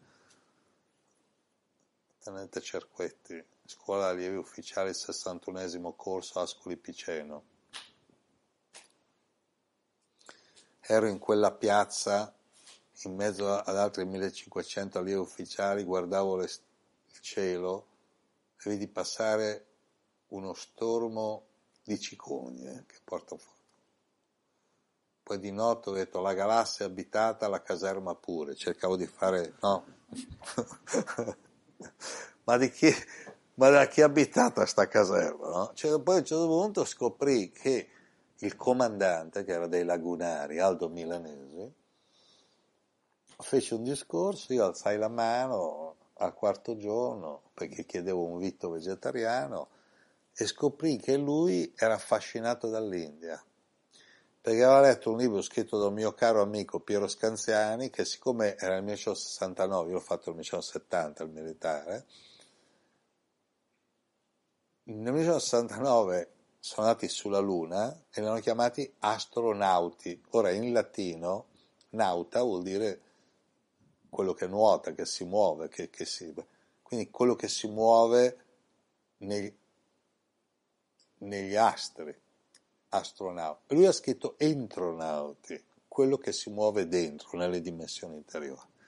Aldo Milanese aveva letto questo libro, mi chiamò mi fece portare nel suo ufficio perché ero forse l'unico che aveva alzato la mano negli ultimi vent'anni che c'era lì. Che vuoi? Non mangio animali morti, però voglio fare il militare. Ero deciso di fare il militare. Perché no? Però voglio un vito vegetariano. E l'avrai. Ma perché sei vegetariano? Sono stato India. Ma veramente? No. Ma sei stato in India? Sì, vieni qua. Mi sono avvicinato, ho aperto il libro. Fa, sto leggendo questo libro. Conosco l'autore. Conosci l'autore? sai, tra di noi ci si frequenta. E mi fece fare anche una conferenza, lo yoga, la spiritualità, ogni giorno mi veniva a cercare lui e voleva sapere. Io, ci sono innumerevoli galassie, noi siamo solo in una. Questa galassia ci sono 400.000 civiltà umanoidi. Noi siamo peggio della serie C, dilettanti, non so, amatori, non so, cioè siamo peggio dell'oratorio, cioè l'unico potere che un essere umano può sviluppare, superiore ad Eva, chiamato Siddha, è il potere della conoscenza. Riconosci che gli altri hanno delle qualità e hai sviluppato la qualità suprema, riconoscere le qualità degli altri. Poi nel momento in cui conosci, riconosci le qualità degli altri, le attrai queste qualità e non ti manca niente. In India racconta una storia dell'albero dei desideri. C'è un viandante che vuole andare in un luogo sacro. Allora cammina, cammina, cammina, arriva stanco, arriva la sera, vede un albero bellissimo, ma non sa che è l'albero dei desideri. Allora si mette lì e dice, a me servirebbe tanto che io, io, ho fame, ecco, comincia a dire ho fame, no? Siccome però è sotto la desiderio, dopo un po' arrivano delle pastorelle di un villaggio vicino, gli portano un sacco di roba da mangiare, la lasciano lì, salutano e va via. E lui mangia, è solo che dopo che ha mangiato fa freddo, dice, ah, certo che dormire così, adesso poi che ho mangiato comincia a sedere freddo, gli servirebbero delle coperte. Arrivano due pastori che passano di lì, vanno delle coperte e gliele regalano. Lui si, mette, si fa un letto, queste coperte, si mette lì sotto l'albero e fa. Certo che se arrivassero dei larri mi ammazzano, dopo un po' arrivano i larri e lo ammazzano. Cioè, non aveva capito che tutto quello che lui desiderava si avverava. Allora, qual è l'albero dei desideri? L'albero dei desideri è la nostra schiena, i sette chakra. La spina dorsale è chiamata l'albero si dice, una volta, so, una volta si diceva di uno smidollato, no? eh, cioè, drizzo io, no? schiena dritta, sai, dritta, testa alta, no? cioè, l'idea che, che, che, che, il tronco, no? si chiama il tronco, cioè che è come un albero, è quello. No? Quindi se, se, pensa, immagina, lascia che avvenga, ma sta attento. Quello che tu pensi e immagini poi avviene senza che tu ti sei accorto che l'hai pensato, quindi attenzione a quello che pensi. Io voglio pensare bene, voglio immaginare bene. Mi auguro che tutti quelli che ho incontrato in questa vita stiano bene. Allora gli auguro, auguro a tutte le persone che ho incontrato in questa vita pace mentale, ottima salute, buona fortuna, tanta felicità. Voglio essere in pace con tutte le civiltà extragalattiche di questa galassia e delle altre galassie. Problem zero. Allora un altro dice, allora faccio anche io, e fa anche tu, ti costa niente. Quindi rallenta, semplifica, stai leggero, sei felice. No? È chiaro che se arriva qua uno, dice quanti anni hai per modo di vedere, no? Che poi noi misuriamo gli anni che è un giorno intorno al Sole, ma se uno viene da un altro sistema solare che anni ha? Ci avrà un altro sistema di proporzione, no? Però mettiamo che ci capiamo, dico, quanti, quanto tempo hai rispetto alla mia vita che adesso nel 2014 ho 68 anni? Lui fa, io ho 7000 anni ah, però te li porti bene, c'è anche un po' di senso lo humor. No? Fa, però io conosco gente che ha 100 milioni di anni. Al centro della galassia c'è un pianeta, Brahma, dove lui, Brahma, il creatore, della, del, il, il creatore dei corpi viventi di questa galassia, una sua giornata dura 8 miliardi e mezzo di anni. E io dico, è proprio bella gente che frequenti, cioè, e che gli dire? Cioè, no? Io sono te, tu sei me. No, potenzialmente, cioè siamo due spiriti incarnati in un universo materiale, io in un corpo che bene che va, 100, 200, 300, tombola, poi è finita, no? E quello, 7000 anni, sta girando la galassia, cioè, dico, c'è un'astronave, sì, eccola là. L'Arizona è lo stato d'America dove hanno visto più astronavi e ci sono proprio questi crateri naturali dove hanno portato gli astronauti, se mi sta sulla Luna, l'ho visti, a fare il training. Cioè, sta sulla Luna, no? C'è questo deserto, che non è il deserto di sabbia, deserto di rocce, di crateri. E io ero diventato amico di diversi sensitivi. A un certo punto c'era questa Anita Dalton che era la responsabile del centro Center of the New Age, cioè il centro della nuova era. Io entrai lì, non conoscevo nessuno. Frase buttata lì che non ha senso, perché chi conosce se stesso conosce l'universo, ovunque casa. Sono entrato e ho detto vorrei parlare con il responsabile. Allora c'era la reception, c'era una casa di quattro piani, tutta colorata fuori, era un centro olistico di sensitivi a, a Sedona passano 4 milioni e mezzo di visitatori all'anno, c'erano 40 stanze, in ogni stanza c'era un sensitivo che, che faceva letture energetiche. Vuoi parlare con la ah, Questa pensando che io volessi una, una lettura energetica, mi fa tornare alle 4. Io dico, ma chi è che comanda qua? Anita Dalton. Io parlare con Anita. E viene alle 4. Vado alle 4, mi fanno salire al primo piano, apre una porta, entro in un, in un mega studio, poltrone di vimini, così, dietro una specie di schiavina, una matrona bionda, tutta esuberante, tutta... e mi fa, sit down, siediti. Sorridente perché gli italiani, chissà perché, stimolano il sorriso, gli hanno detto Italia, cioè, Io ho detto Anita in inglese, eh, perché parlo l'inglese come l'italiano, ho detto Anita, una domanda. Lei pensando che la domanda era su di me, ha detto yes, yes. Da quanto tempo è che nessuno ti fa una lettura energetica a te? Allora questa gli è scoppiata una risata, no? Come andare a parrucchiere e fa da quanto tempo è che non ti tagliano i capelli? Cioè, no o da un chirurgo da quando poi che nessuno ti fa un'operazione a te? Cioè, l'ho spiazzato.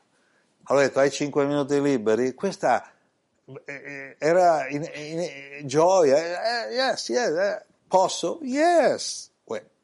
Primo minuto sorrideva, secondo dopo un po' sembrava che stava vedendo un UFO. Sorrideva più, poi mi fa, tira sul telefono, non so in che lingua, Kiowa, Comanche, non so in che lingua, lì sono i Navajo, gli Opi, non so in che lingua, boom. apre la porta, una vecchia, guarda lei, fa e chiude, dico, hai chiamato una sensitiva, ho fatto così, allora vado bene, vai bene, ha detto George. Non si fidava di lei, ha chiamato uno e ha detto, questi, questi già detto, l'ha guardato, ha fatto così e se n'è riandato. L'anno dopo andai lì con un mio amico Enrico Kelly, che voleva seguirmi in America, arriviamo lì, io ho detto vai di qui, vai di là, sedona, si vede sta casa colorata, dico vedi quelle due lì, adesso parcheggia lì, una delle due è Anita. Era lì fuori, fa un caldo pazzesco lì, questa era fuori, io sono sceso, lei mi ha abbracciato, Giorgio, welcome, bentornato,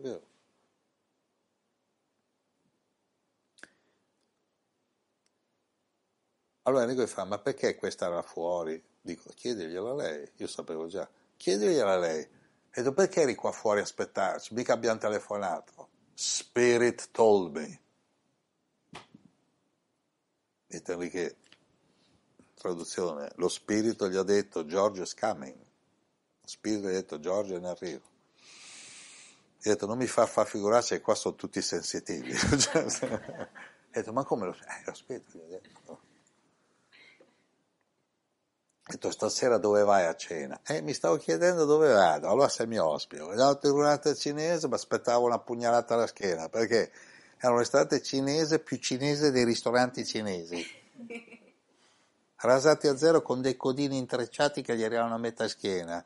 Lo sguardo da killer, sti cappelli a pagoda, tutte con... Eh, sparivano dietro, dietro i, come si chiama lì, separé, ma voi qua... No? Detto, ma cosa che vuoi? Vegetariano?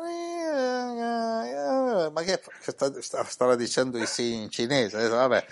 Io Enrico, non pensare a chi paga il conto, questi sono sensitivi, ci leggono alla mente, noi non paghiamo. Ma lui fa, Giorgio, io sono con te, tu non mandare vibrazioni chi paga. A un certo punto, chiaramente c'erano 12 persone, a un certo punto Anita, finita la cena, fa, George, io vado a dormire. Io cioè, anche lì c'avevo The Mind Never Sleeps, la mente non dorme mai. Allora una, erano tutti sensitivi, 12 sensitivi più due italiani. Io detto, la, The Mind Never Sleeps, la mente non dorme mai. Allora una magia fa, andiamo a casa mia. Io dicevo, Enrico, saliamo in macchina, andiamo alla macchina, seguiamo, arriviamo in una villetta. A Sedona c'è un'area così rarefatta che è impressionante, sembra che le stelle ti cascano addosso, vedi tutte le stelle, ma le vedi, ce ne saranno un miliardo in più di quelle che vedi in una... Cioè, e poi c'è pochi, poca luce stradale apposta, cioè impressionante, impressionante. Dicendo Enrico, adesso andiamo lì, stiamo calmi, no? Perché io devo spiegare, lui ha detto io giro con te, gira con me, Enrico se stai vedendo ti voglio bene, no? Fatto sta che Magia, Magia, Magia, no? Erano quattro donne, quattro sensitive con due italiani. Io dico, Magia, ma tu resti un programma radiofonico? Da notare che l'anno dopo sono tornato e gli hanno dato un programma radiofonico cost to cost, che non vuol dire costi qualche cosa, ma vuol dire... No, perché un italiano fa costa, vuol dire da una costa all'altra, from San Francisco to New York, che si sente, no? Gli hanno dato un programma un'ora alla settimana su cose esoteriche, così, costo qua. Allora questa mi guarda, io, io, ho detto questa già tavola ma scannerizzata, cioè, no? Allora lei mi fa, mi piglia sotto braccio, ma vieni con me, usciamo, vediamo proprio questo cioè, è impressionante, miliardi di stelle così, ma tutte che ti, ti cascano addosso, perché l'aria è così rarefatta che loro mi hanno detto che sareste arrivato. Io abituato ai fuori di testa, io, io ero considerato io fuori di testa bambino, quindi io quando vedo uno fuori di testa non batto ciglio, rimango stabile. Dire a Starkra Namuya T, dice Krishna, il saggio non è turbato da nessun cambiamento. Dico, ah, loro tu sei in contatto con loro, salutameli.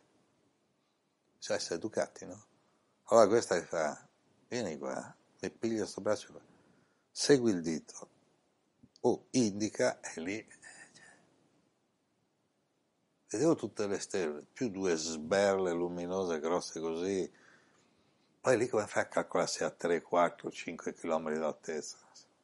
Sono due astronavi madre, di giorno non le vedi, sono invisibili, le vedi di notte, sono stazionate qua. Loro mi hanno detto che sei... Io ho ripetuto, oh salutameli, eh, perché qui relazioni extraterrestri, manteniamo buoni rapporti, qui e altrove.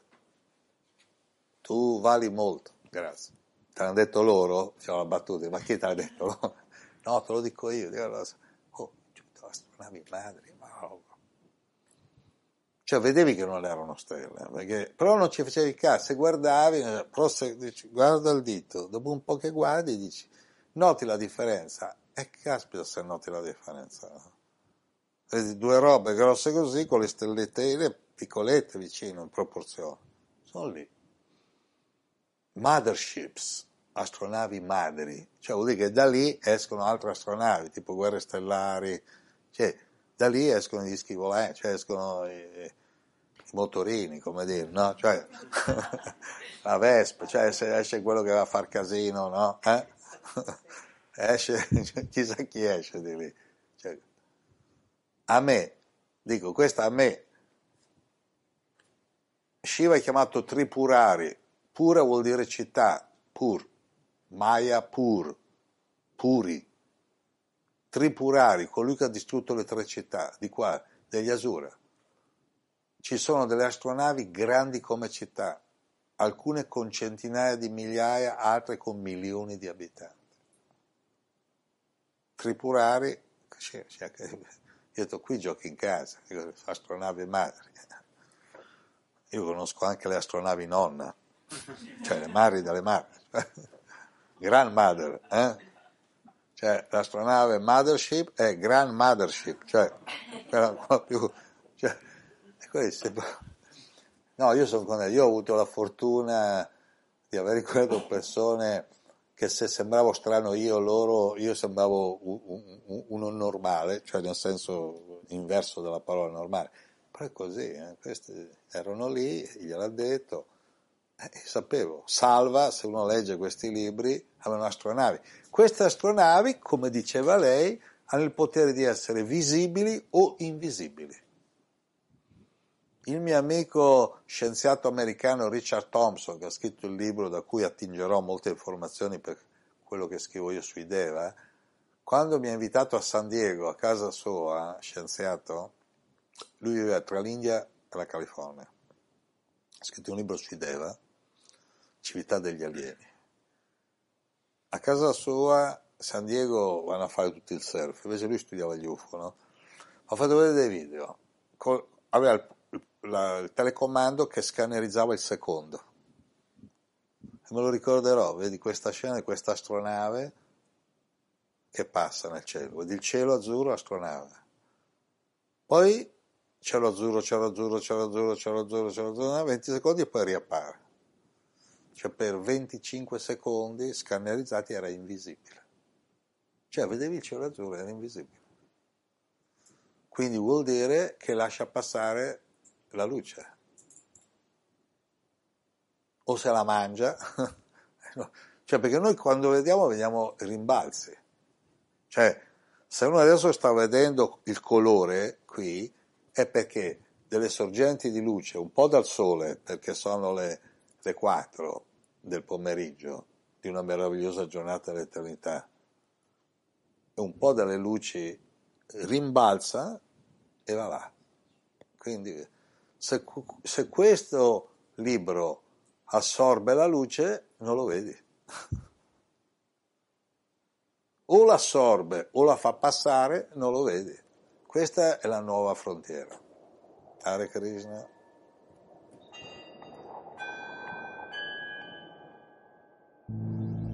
Hare Krishna, Hare Krishna, Krishna Krishna, Hare Hare. Hare Rama, Hare Rama, Rama Rama, Hare Hare.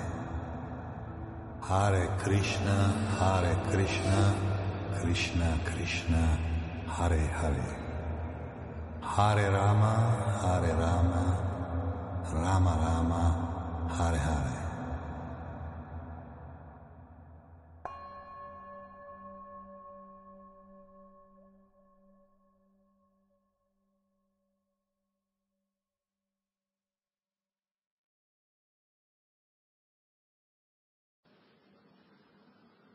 Radio Yoga Network chiocciola gmail.com RKC presenta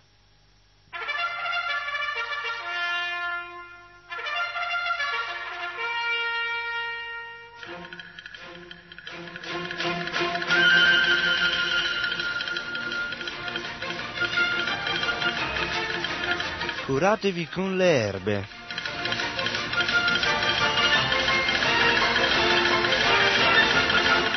30 minuti di informazioni trascendentali su come curarsi con delle semplici erbe miracolose.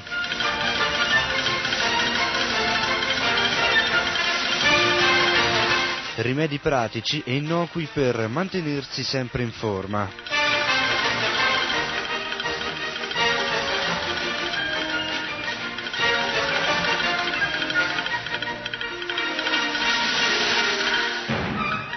Programma di Sarasvati Dasi.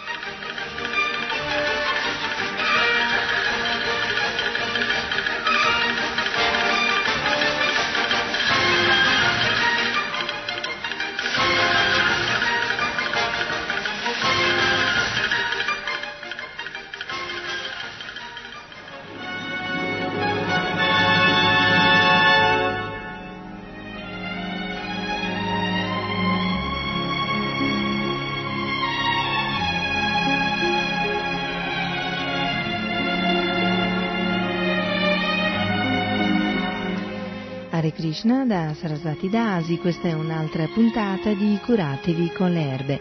Naturalmente questo programma è offerto dalla redazione di RKC, Radio Krishna Centrale.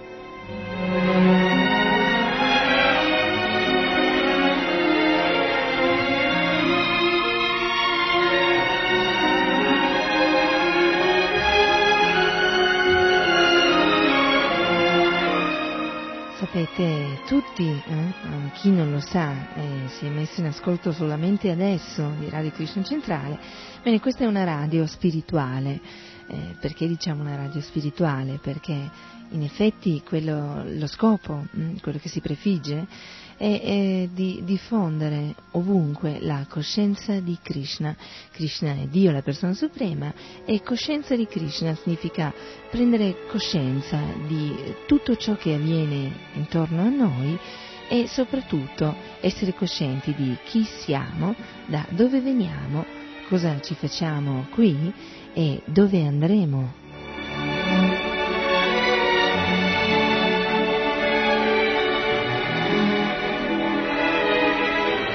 È una radio importante eh? e fra i tanti importanti programmi eh, di Radio Krishna Centrale c'è anche questo, Curatevi con le erbe, che vi dà l'opportunità di curarvi con delle semplici erbe miracolose, però eh, ad un solo scopo, eh, di curare il vostro stato fisico per migliorare il vostro stato mentale, eh? nel senso che una volta che avete questo corpo materiale in buona salute, applicatevi totalmente al servizio di devozione a Dio, la persona suprema, e vedrete che soprattutto spiritualmente, mentalmente, starete meglio.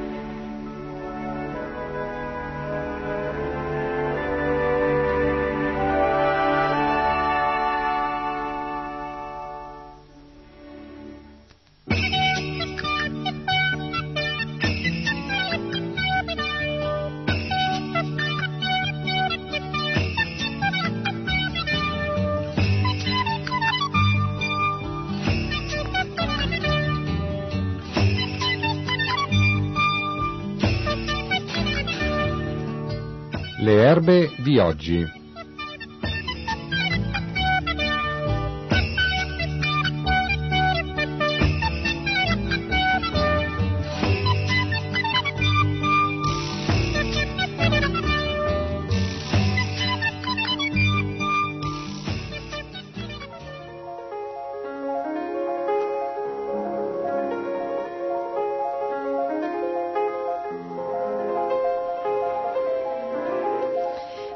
Siamo passati alle erbe di oggi.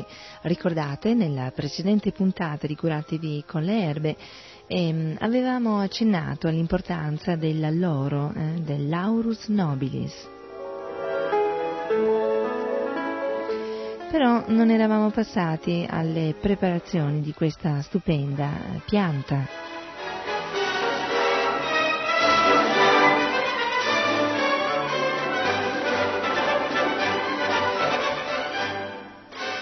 Bene, vi ricordo che le parti della pianta da usare sono le foglie da raccogliere in marzo durante la fioritura e le bacche quando la maturazione è completa.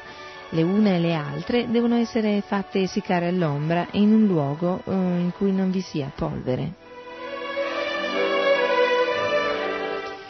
Per quanto riguarda le preparazioni, possiamo consigliarvi, eh, nei casi di contusioni o reumatismi, una frizione eh, che si prepara molto semplicemente. Eh, fate macerare una manciatina di bacche essiccate in una tazzina eh, d'olio d'oliva.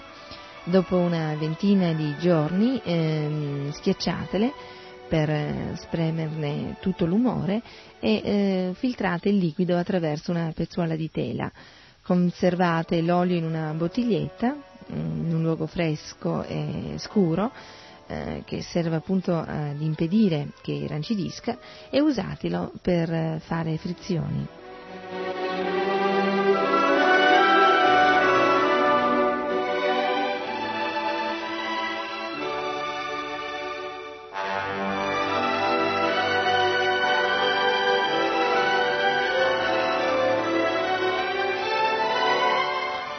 Nei casi invece di eh, digestione difficile eh, di problemi con lo stomaco, eh, vi consiglio un infuso versando 15 foglie di alloro in un litro d'acqua caldissima, si eh, filtra il liquido dopo 10 minuti, si addolcisce con un poco di zucchero o miele, come preferite, e eh, potete bere lentamente il preparato in due volte.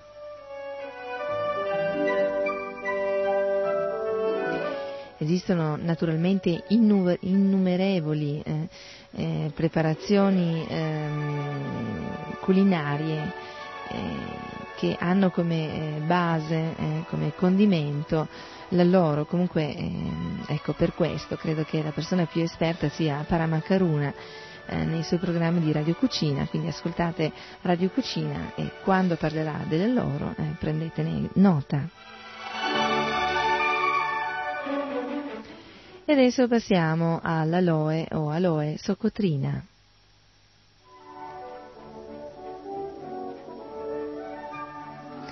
L'impiego eh, dell'aloe nella medicina familiare è antichissimo. In Italia viene coltivata con successo nel meridione e specialmente in Sicilia. Il suo aspetto ricorda un poco l'agave, appartiene però alla famiglia delle liliacee. Le foglie, biancastre alla base e di colore verde intenso verso la sommità, hanno i margini dentati e sono strettamente attaccate al caule breve e carnoso. Il fusto dritto e elegante porta i fiori penduli di color rosso intenso e riuniti in grappolo. I frutti sono contenuti in una capsula di forma triangolare.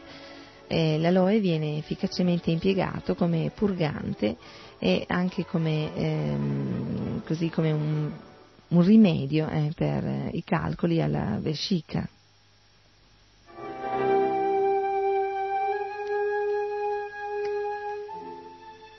Dunque, a livello di, eh, così, eh, parte di questa pianta da usare, possiamo indicarvi le foglie, mh, mm, eh, le foglie fresche e il succo che eh, si ricava da incisioni praticate nel caule.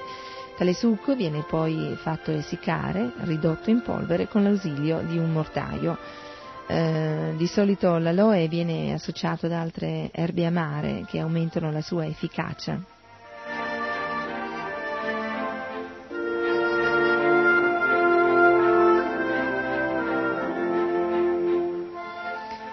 Bene, vediamo un po' ehm, le preparazioni mh, mm, dell'aloe, mh, sono tante, tantissime. Allora, per eh, così sistemare un po' il fegato eh, eh, dai disturbi dovuti a cattiva digestione, a intossicazioni, oltre che a fermentazioni intestinali, vi consigliamo un elisir tonico. Hm? Allora, ehm, questo elisir si prepara con 10 foglie, 10 grammi di foglie di aloe, 10 grammi eh, di mirra, 5 grammi di zafferano, 15 di rabarbaro, 10 grammi di eh, acido cloridrico e ehm, il tutto viene tagliuzzato, mh, compreso le foglie di aloe, eh, le, si, unis, eh, si, unisce allo zafferano, bar, al rabarbaro, all'acido cloridrico eh, e si versa il tutto in una bottiglia. Poi si aggiunge del, dell'acqua, mh, mm, si agita a lungo e si lascia macerare per eh, alcuni giorni. Mm. Poi si filtra il liquido e si conserva in una bottiglia. Noi consigliamo di prenderne eh, 50 gocce prima dei pasti. Eh, possono anche essere preparate delle pillole toniche, eh, sempre con questo scopo di curare i problemi eh, di fegato. Hm? Allora, queste pillole si preparano con un grammo di aloe in polvere, con 0,50 grammi di estratto di china, 0,20 di cannella in polvere, miele, quanto basta per dare consistenza alla miscela. Eh, consigliamo di mescolare gli ingredienti fino a quando eh, sono ben amalgamati, quindi ehm, di dividere in una decina di pillole da prendere prima dei pasti per regolarizzare le funzioni del fegato.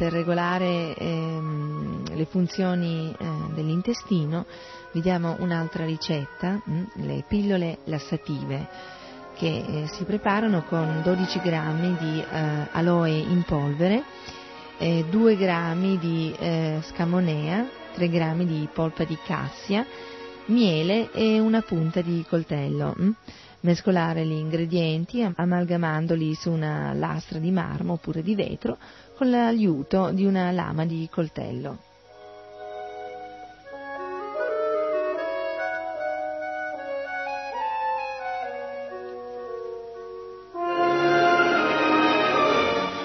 Dopodiché dividere la miscela in pillole eh, del peso di circa 0,20 grammi ciascuna da prendere la sera mh, mm, come lassativo nella dose di una o due pillole a seconda della necessità.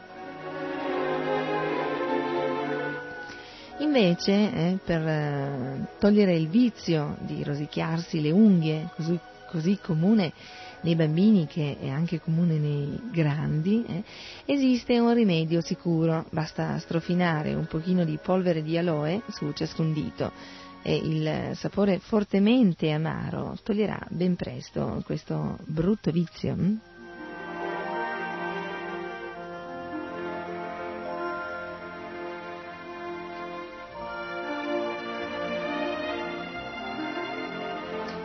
E adesso passiamo all'Altea o Altea officinalis.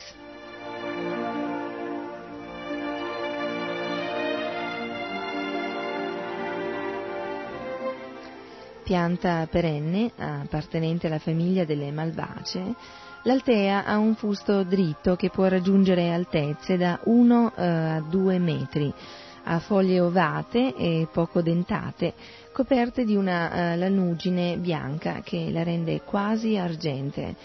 I fiori mm, a campanula di 5 petali sono rosei o rossi.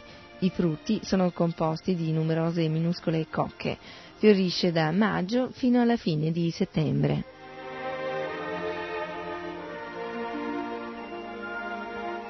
La varietà Altea rosa o Malva rosa viene coltivata per ornamento e ha grandi fiori bianchi oppure rosa o gialli.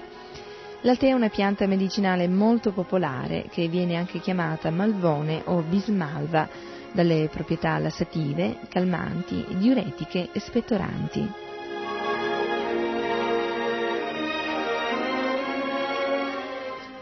La si trova in tutta Italia, dalle Alpi alle isole, specialmente nei luoghi umidi e paludosi.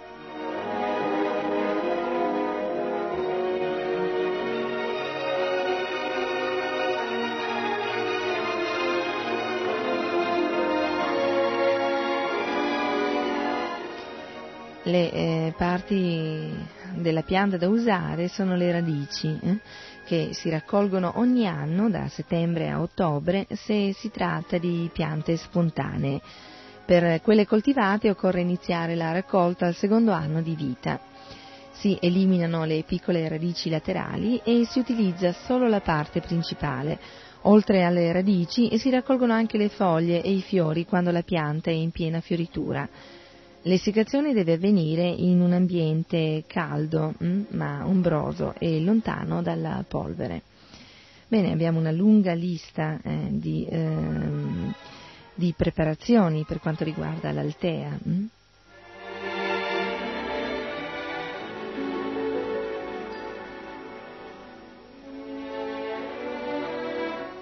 Quindi mm, prendete nota. Eh, chi ha la possibilità di registrare direttamente dal registratore lo faccia, oppure eh, prendete ehm, penna e matita perché queste, ehm, queste, ricette sono veramente utili eh, per curare eh, il corpo in maniera naturale. Eh.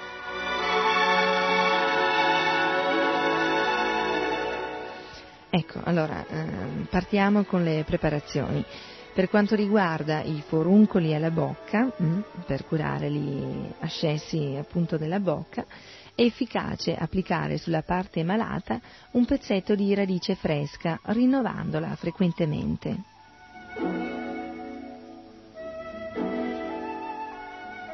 Calmare le gengive irritate è bene dare ai bambini un pezzetto di radice di altea bianchissima perché mordendola e masticandola ottengono un poco di sollievo allo spasimo del prurito.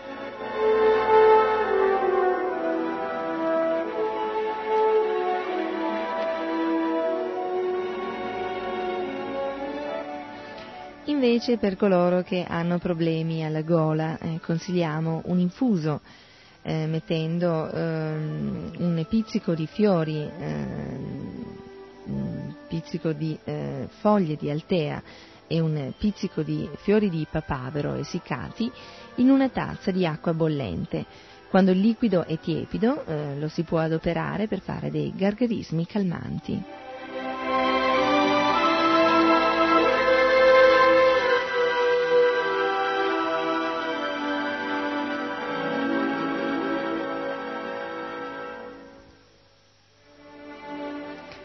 Invece nei casi di eh, infiammazioni cutanee, mh? Hm, eh, vi do la ricetta eh, mh, per preparare un cataplasma. Come si prepara questo cataplasma?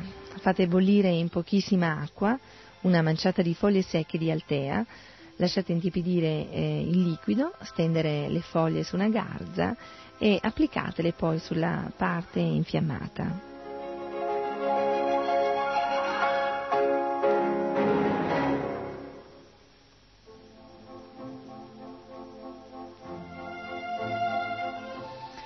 Nei casi invece di insonnia, eh, questo è, è l'unico eh, problema che non assilla i devoti, eh, l'insonnia, perché? Perché i devoti lavorano così tanto eh, fanno così tanto servizio devozionale che la sera, eh, quando eh, si recano nelle loro stanze per coricarsi, per addormentarsi, non hanno alcun problema di insonnia. Quindi noi come primo consiglio vi eh, diciamo fate tanto servizio per Krishna e vi assicuro che l'insonnia sparirà. Comunque, ecco, un altro rimedio che si può preparare con 125 grammi di radici bianchissime di altea da lasciare a bagno per 24 ore in un litro di acqua fredda. Eh, si passa il tutto attraverso un colino e si versa in una pentola, preferibilmente di coccio di vetro. Aggiungete un chilo e 500 grammi di zucchero e lasciate bollire lentamente. Quando eh, lo zucchero è sciolto, spegnete la fiamma, lasciate raffreddare lo sciroppo e eh, profumatelo con 30 grammi di acqua di fior d'arancio. Eh? Dopodiché potete versarlo in una bottiglia che si potrà tappare dopo 24 ore. Lo sciroppo deve essere somministrato a bicchierini la sera prima di andare a letto.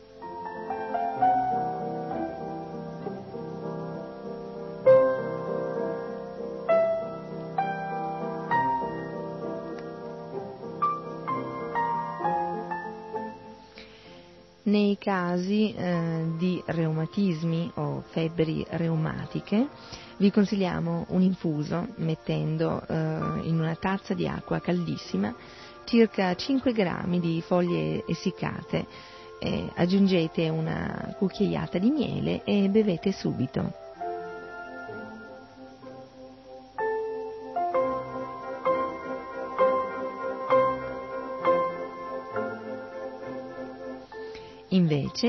Nei casi di scottature del palato e della bocca, vi diamo eh, la ricetta di un decotto. Hm? Allora, ehm, occorre un pizzico di fiori e foglie fatte cuocere per un quarto d'ora in una tazza d'acqua, poi eh, si lascia intipidire il liquido prima di usarlo e si addolcisce con miele rosato, dopodiché usatelo appunto per sciacquare e gargarizzare spesso eh, le, la scottatura.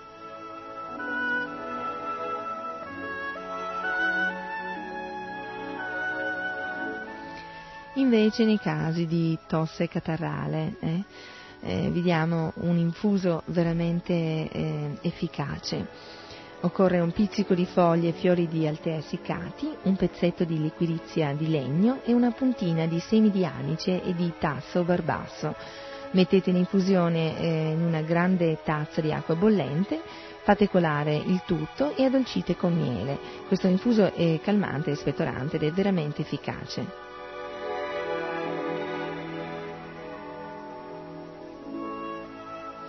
Invece nei casi di tosse secca e nervosa eh, eh, vi diamo una, mm, una, preparazione veramente eccezionale e c'è un pizzico di foglie e fiori essiccati in una tazzina di acqua bollente. Addolcite con miele e bevete.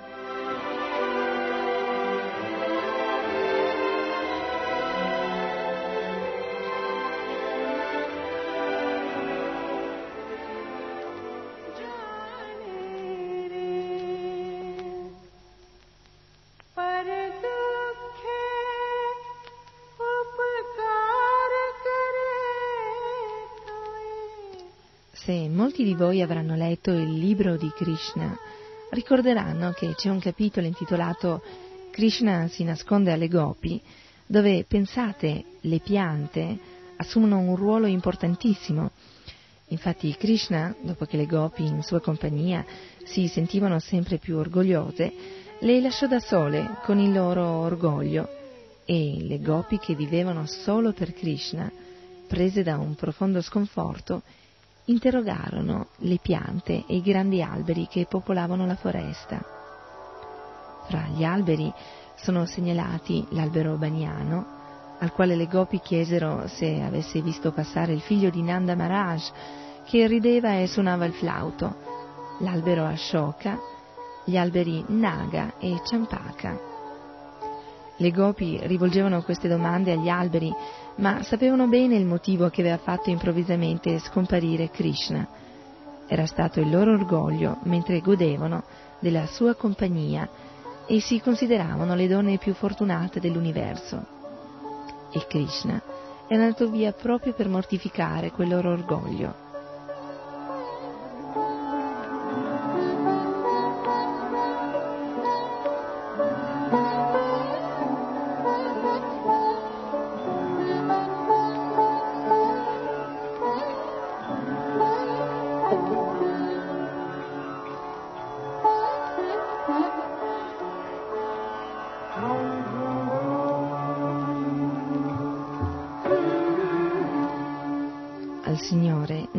Piace vedere che i suoi devoti si inorgogliscono del servizio che gli offrono.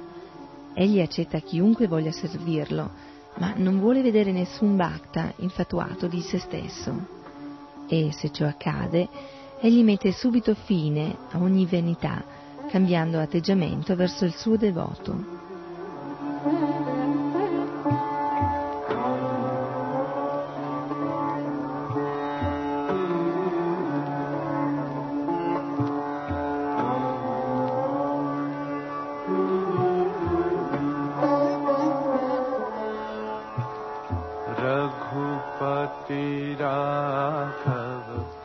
Gopi poi si rivolsero alle piante di Tulasi, alle Malati, Mallica, Gelsomino e Gelsi, agli alberi Cadamba ed altri ancora. Pensate, se 5.000 anni fa Vrindavana era così ricca di una sorta numerosissima di piante e alberi, provate a immaginare il mondo spirituale.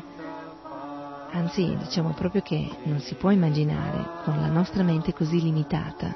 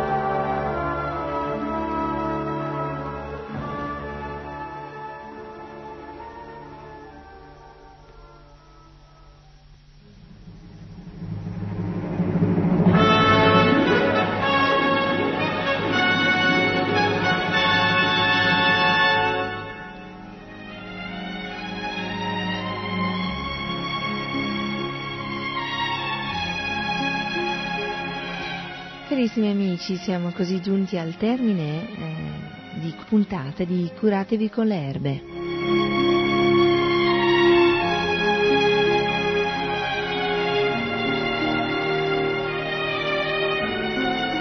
Bene, naturalmente Sarasvati Dasi, prima di salutarvi, vi ricorda cosa dice Krishna nella Bhagavad Gita a proposito delle erbe medicinali.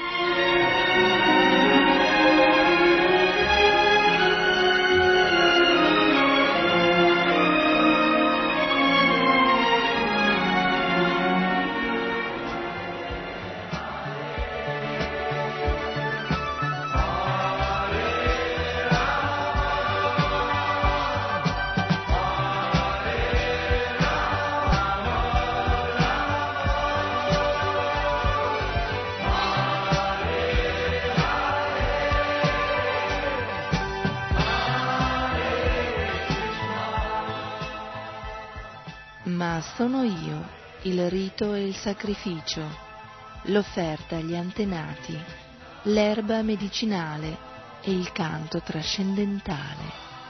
Io sono il burro, il fuoco e l'offerta.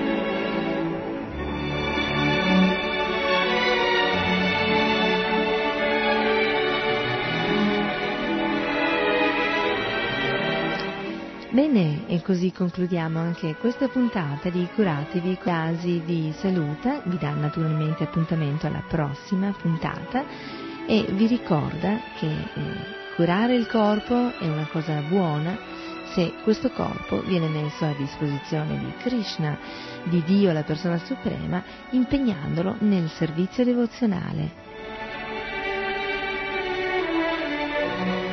A risentirci presto, a Ribol da Sarasvati Dasi.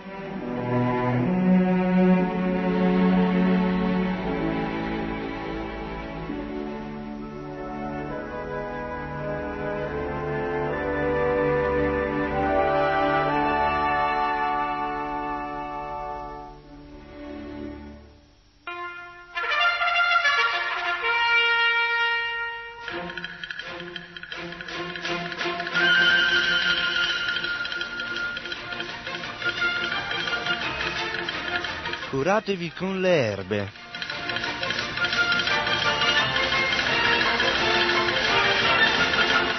Trenta minuti di informazioni trascendentali su come curarsi con delle semplici erbe miracolose.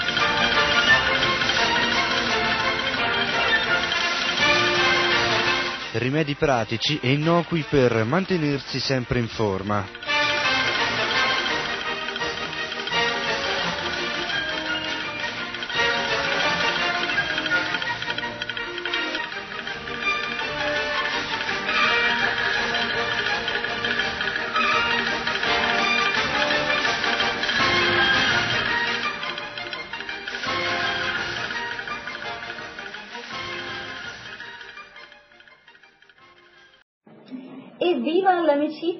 I popoli! Да здравствует дружба народов! Радио Йога Нетворк. Ascolto! Приятного всем прослушивания!